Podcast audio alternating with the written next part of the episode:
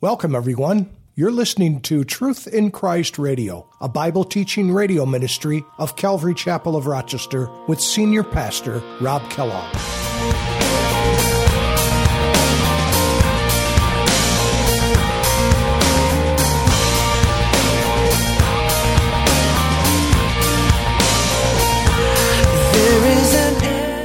Because we love the brethren, and he who does not love his brother abides in death. Literally going from death to life. That can mean physically or spiritually, literally or figuratively. And we know that when we come to Christ, we, we, are really coming from a place of death to life. And this is one of the proof texts that we have passed from death, dead, uh, from death to life when we love each other. When we love each other. And you know, we need to learn how to love and forgive and to receive forgiveness. How amazing is your love?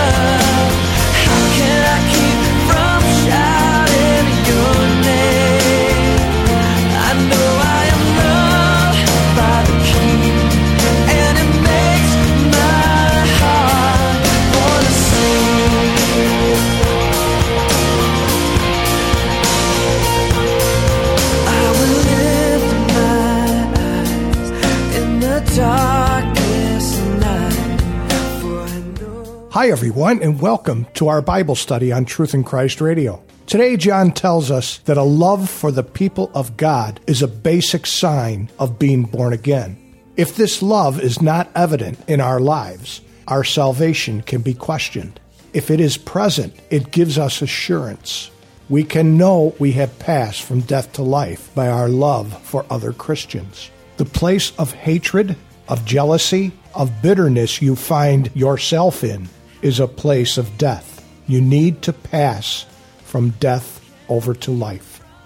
Now let's join Pastor Rob in 1 John chapter 3, starting in verse 13. Jesus is speaking on the night of his capture to the twelve, and this is immediately after they left the upper room, that Last Supper, and they're probably heading from the upper room down into the Kidron Valley, up into Gethsemane. And one of the places we're going to go when we go to Israel is Gethsemane. And you'll see that if you're, if you're going on the trip. We, we have a worship service over there. It's wonderful. But notice in verse 18, Jesus said to them, He says, if the world hates you, and it's the same word that's in our verse today in 1 John chapter 3, if the world hates you, if it detests you, you know that it hated me before it hated you. Folks, remember that. It hated him before it hated you. And if you were of the world, the world would love its own. Now, you have to underline this because this is so amazing. The word love here is phileo. You know that the best um, Greek word for love is agape. That's self-sacrificing love. That's the love that God shows, that He demonstrates. But phileo love is a much baser love. It's, it's a, it's a love, but it's a love between people. It's, it's like a friendly kind of thing. But notice what Jesus said. If you were of the world, the world would love its own. The word love there is phileo, because the world cannot love in agape. Only the children of God, you and I, can have any kind of love of agape in us. The world doesn't even know it exists. All they know is about eros. They, they know about sexual love. They know about brotherly love, but that's pretty much it. But when it comes to self-sacrificing, benevolent love, they are clueless most of the time. So the world cannot agape. It phileos. It. It's just brotherly love. You know, it says in biology there are three different relationships that living organisms have with each other. There's mutualism. Here's a, a biology lesson for free. There's mutualism, there's commensalism, and parasitism. And the world lives really on the mutualism plane. And the idea of that is mutualism is where both parties benefit from each other and in, their relationship with one another. Mutualism, mutually, they're benefited. Commensalism is where one benefits and the other one is not affected, or is not affected, but is not benefited. And then parasitism is when you actually have a parasite where the parasite benefits, but you really do not benefit. The, ben- the parasite actually hurts you, takes something away. So you can see it. But in the world, it's just mutualism. You scratch my back, I'll scratch yours. It's what we call quid pro quo. That's what it is. You know, the world hates it when I wear my Jesus is God shirt. As I walk around Penfield, as I go to my place, wherever I go, or Jesus is Lord, they, they hate those shirts. You know, the world hates it when we talk about Jesus. The world hates it when I share scriptures that speak against all sexual sin, all sexual sin. The world hates it when I tell them that God is pro-life. The world hates it when I share scriptures that speak against laziness and lack of self-control. Because it exposes our nature, doesn't it? It exposes the old nature. And you, don't be surprised. That's why Jesus said, don't be shocked if people don't like you. We have to have a thick skin, brothers and sisters. A thick skin, however, with love. A thick skin that's completely in love. That's a funny paradox, isn't it? Because usually when people get thick skin, they build up walls. It's sort of like this, they got this stiff upper lip and they're just like, I'm not letting you in. And you've been around people like that, have you not? You try to get to know them and they're just a wall. You're like, good grief. What is going on? I can't break this wall between us. I know people like that. But see, we need to have a thick skin, but we also need to have that skin completely saturated by God's love. To be willing to be taken advantage of, if necessary, but to love. To tell the truth, but to love. He goes on in chapter, uh, John chapter 15 and verse 20. He says, Remember the word that I said to you? He said, A servant is not greater than his master, and if they persecuted me, they will also persecute you. If they kept my word, they will keep yours also. But all these things they will do to you for my name's sake, because they do not know him who sent me. And if I had not come and spoken to them, they would have no sin. But now they have no excuse for their sin. Verse 23, He who hates me hates my Father also. He hates my Father also.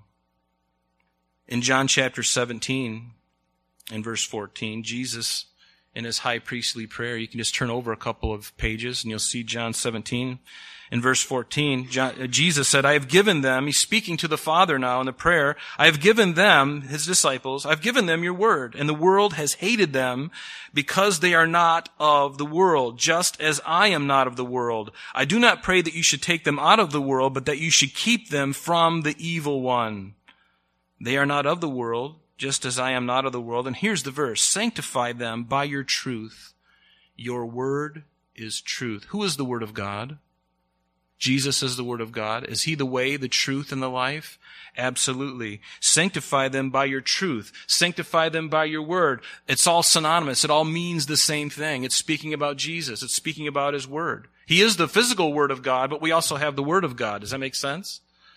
He's the Word of God. So, sanctify them by your truth, by your Word. He is the Word, and this is the Word of God as well.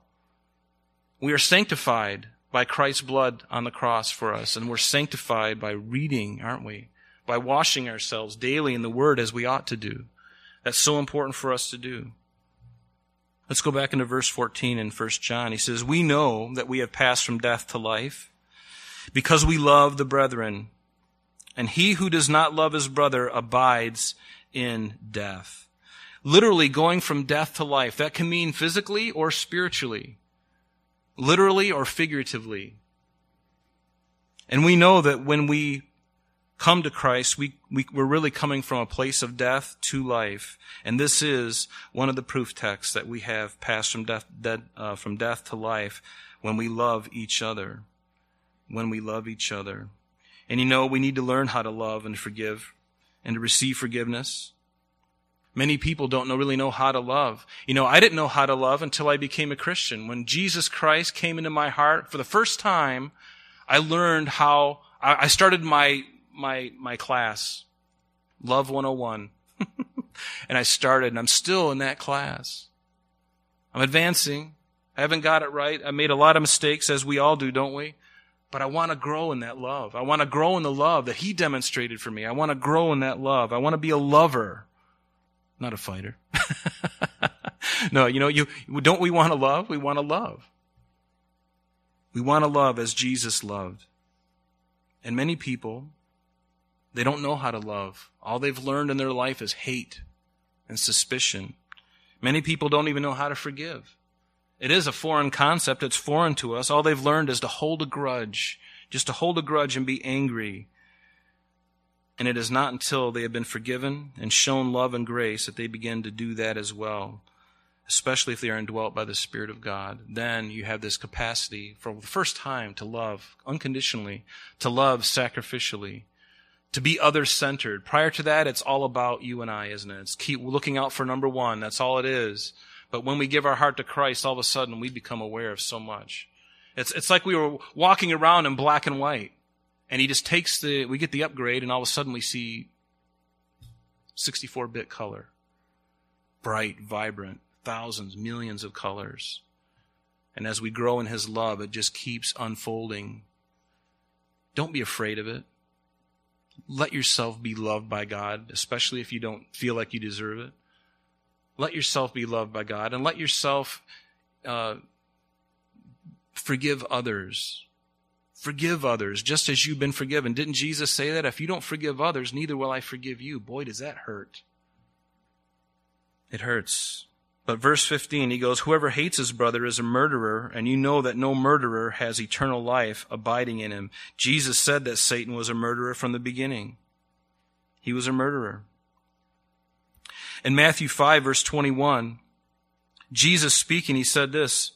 He said, You have heard that it was said to those of old, You shall not murder, and whoever murders will be in danger of the judgment. But I say to you, whoever is angry with his brother without a cause shall be in danger of the judgment.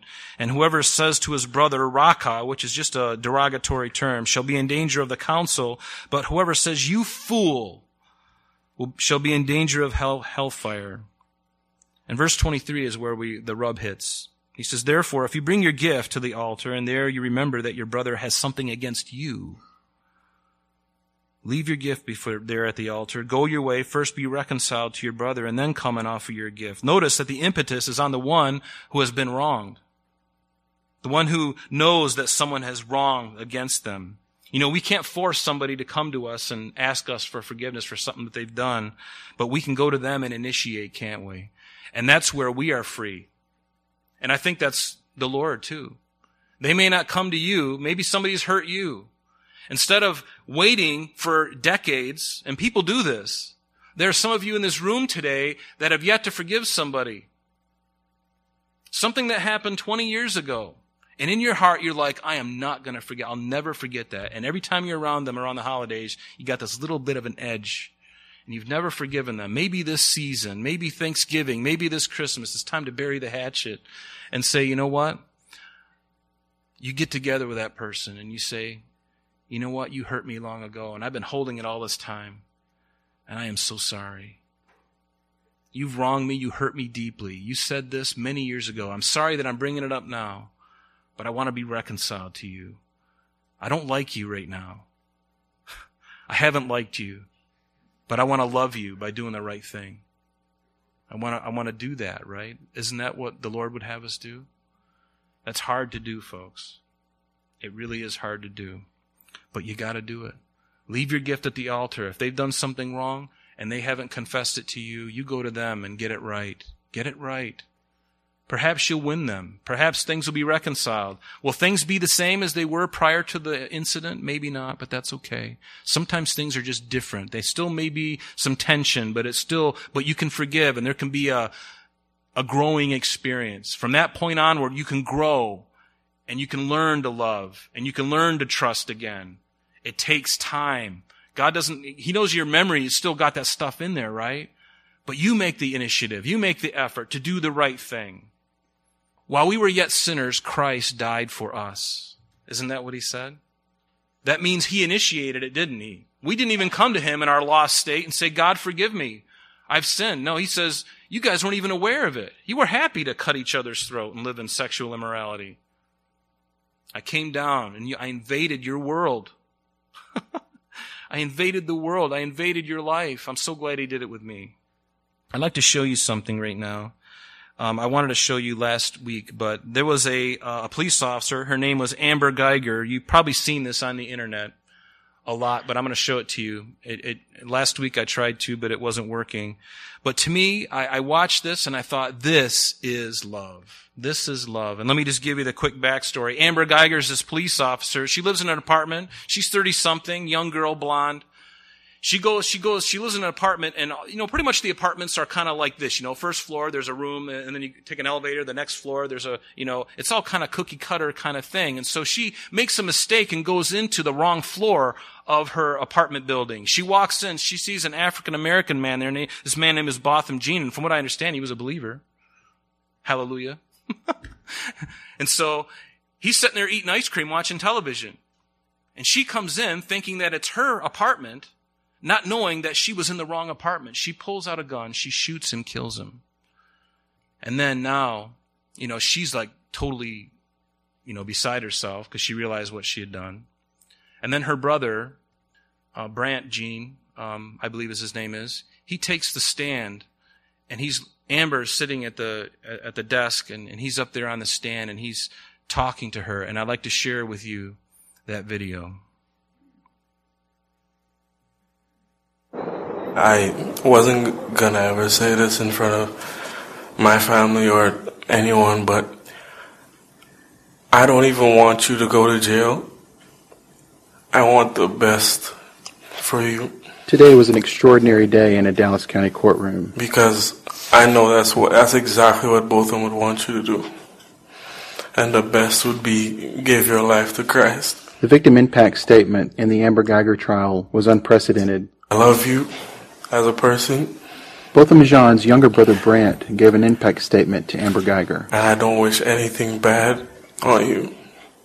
He surprised the judge and probably members of his family. I don't know if this is possible, but can, can I give her a hug, please? Please? Yes. All the deputies in the courtroom looked at each other, knowing that this was a major infraction of the security rules. And then they looked at Judge Kemp for guidance. She made a snap decision and said, go ahead. And so the hug happened. Instead of reacting with rage to the guilty verdict and sentence of 10 years, he pivoted and offered grace and kindness and forgiving.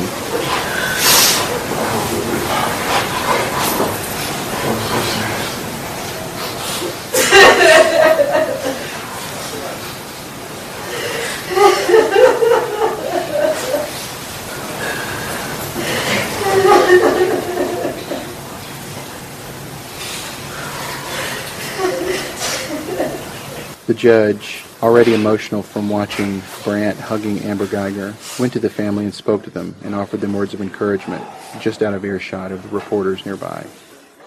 The judge then turned and went to Amber Guyger herself. She bent down and spoke to her in her ear. We couldn't hear what she was saying at first, but then the judge walked away, went back into her chambers, and returned less than a minute later with a small book in her hand. We quickly realized that it was a copy of the Bible. I got three, four more at. This is the one I use every day before This is your job for the next month. You get right here. John 3.16. Then the judge and Amber hug each other. Amber tells something in the judge's ear that prompts the judge to say, Ma'am, it's not because I'm good, it's because I believe in Christ. The judge continues, I'm not so good. You haven't done so much that you can't be forgiven. The judge continues, You did something bad in one moment in time. What you do now matters. Then the judge urges Amber to take the Bible with her as the deputies escort her back to the holding cell for prisoners. At this point, lawyers and onlookers were all tearing up, getting emotional. I was tearing up. No one really could understand what was going on. That to me was the greatest, dem- one of the sweetest demonstrations of love I've ever seen. I remember watching it several times in my office and just weeping. You know, you think about that whole thing just crossed so many boundaries, so many taboos, so many politically incorrect things happened all in one fell swoop. I mean, it was just amazing. I was so impressed with that young man on the stand offering forgiveness to Amber, and I was so impressed with the judge knowing that, uh, you know, letting him come down. And I, my mom was a bailiff in the Lee County Sheriff's Department for decades. That's a no-no. he has every right to have, you know, some, you know, to hurt her physically. He had every motive to do it. And yet, led by the Spirit, the judge looked and she saw, because she, being a Christian herself, knew God was showed up. God was in the room. He spoke to both of them, and, and he wanted to go hug her, and he did. And then for the judge to face the certain backlash that she knew she would by going into her chambers and getting a Bible, seeing the moment, seeing the moment of, for what it was, and knowing that God was in this moment, she went and she got a Bible, knowing that she would receive the business from many organizations for doing what she did. But I thought to myself, you know, that woman, that judge, honored her country that day, and she honored her Lord more than anybody. Her purpose for being a judge was accomplished. He, she still got the, the, the 10 year, 15 year sentence, she, which is right. But then she forgave her. And then she loved on her and gave her a Bible. I mean, it's like, would to God that that, that judge had many more cases where she could give out the sentence and then point to hope. See, that's where everything is broken.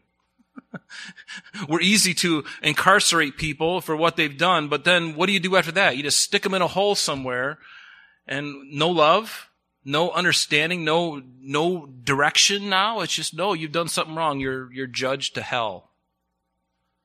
Think about what she did though. She said, you know what? You deserve this. You do. But God can forgive you if you confess. Think about the love of that, folks. That is agape love. What that Brant Jean, she took from him her brother, who probably was a believer. I think that's pretty cool. That's a real blessing. Let's go on here in verse 16. It says, By this we know love Notice the, the word is a, a gnosko. It's a experiential experiential knowledge. It's not just knowledge up here, but it's something that you you know because you've been through it. Something you've seen, something you've observed. By this we know love. We know agape. And how do we know agape? Because He, Jesus, laid down His life for us, and we also ought to lay down our lives for the brethren for the brethren. Jesus said in John 10 verse 11, I am the good shepherd. And the good shepherd does what? He gives his life for the sheep. In Ephesians 5 verse 1, it says, Therefore, Paul would admonish them, be imitators of God as dear children and walk in love. Walk in agape as Christ also has loved us and given himself for us. He gave us himself for us, an offering and a sacrifice to God for a sweet smelling aroma. It was pleasing in the eyes of God to see his son suffer. Why? Because it would reconcile the world to him if they choose to acknowledge him it's there for them, isn't it? It's like it's like a, a smorgasbord laid out in front of everybody. Everybody, the mass serial killer, the rapist, the, the drug addict, the, the, the alcoholic, the, the, the abuser, the murderer, it's all laid out for. All you guys got to do is come, confess your sin and receive Christ. The, the table is there. And I don't know, I don't know about you, but maybe just because I'm a guy, I'm looking at that and I'm like, I'm digging in. That is the best deal going. For God so loved the world that he gave his son as a gift, that whosoever would believe in him would not perish eternally, but have everlasting life with him. The decision is yours. Have you made that decision today? Have you made the decision to know this King of love? God is love. He is love. Have you made the decision today to love Him and to let Him love you? I would encourage you today, if you have not, please come forward. You don't need me. You can pray with somebody next to you. But if you have not given your heart to Christ, you have to do it today. Jesus said, You must be born again. You must be born again. It's not an option. If you're going to be with Him forever, everybody wants to go to heaven but nobody wants to accept his terms. His terms. I'm sorry that's all the time we have for today, but please join us next time as we continue our study in John's epistles. Calvary Chapel of Rochester is located at 2503 Browncroft Boulevard, Rochester, New York 14625. You can reach us at our church office between 9 a.m. and 4 p.m. Monday through Friday at area code 585 586 3140. If you would like to have an audio CD of today's message mailed to you in its unedited form, simply mention today's date when contacting our church office. You can also contact us via the web by logging on to www.calvaryrochester.com. There you will be able to access a number of useful things, such as information concerning our beliefs, our ministries, contact information, our location, service times, and much more. You can also download or listen to the radio and sanctuary messages free of charge from the teachings link at the top of the page. To listen to Calvary Chapel of Rochester sanctuary messages or Truth in Christ radio on your mobile device, just subscribe to both through Google Play and Apple Podcast. You may also join us on Sundays and Thursdays through live streaming of our services and Bible studies. Just click on the online services link. We're so glad that you could join us today. And if there is any way that we can bless you in your walk with Jesus Christ, please don't hesitate to call our church office. Remember, Jesus said, I am the way, the truth, and the life. And for this cause I have come into the world, that I should bear witness unto the truth. Everyone who is of the truth hears my voice. May God bless you in abundance today as you walk with Him. And until next time, this has been Truth in Christ.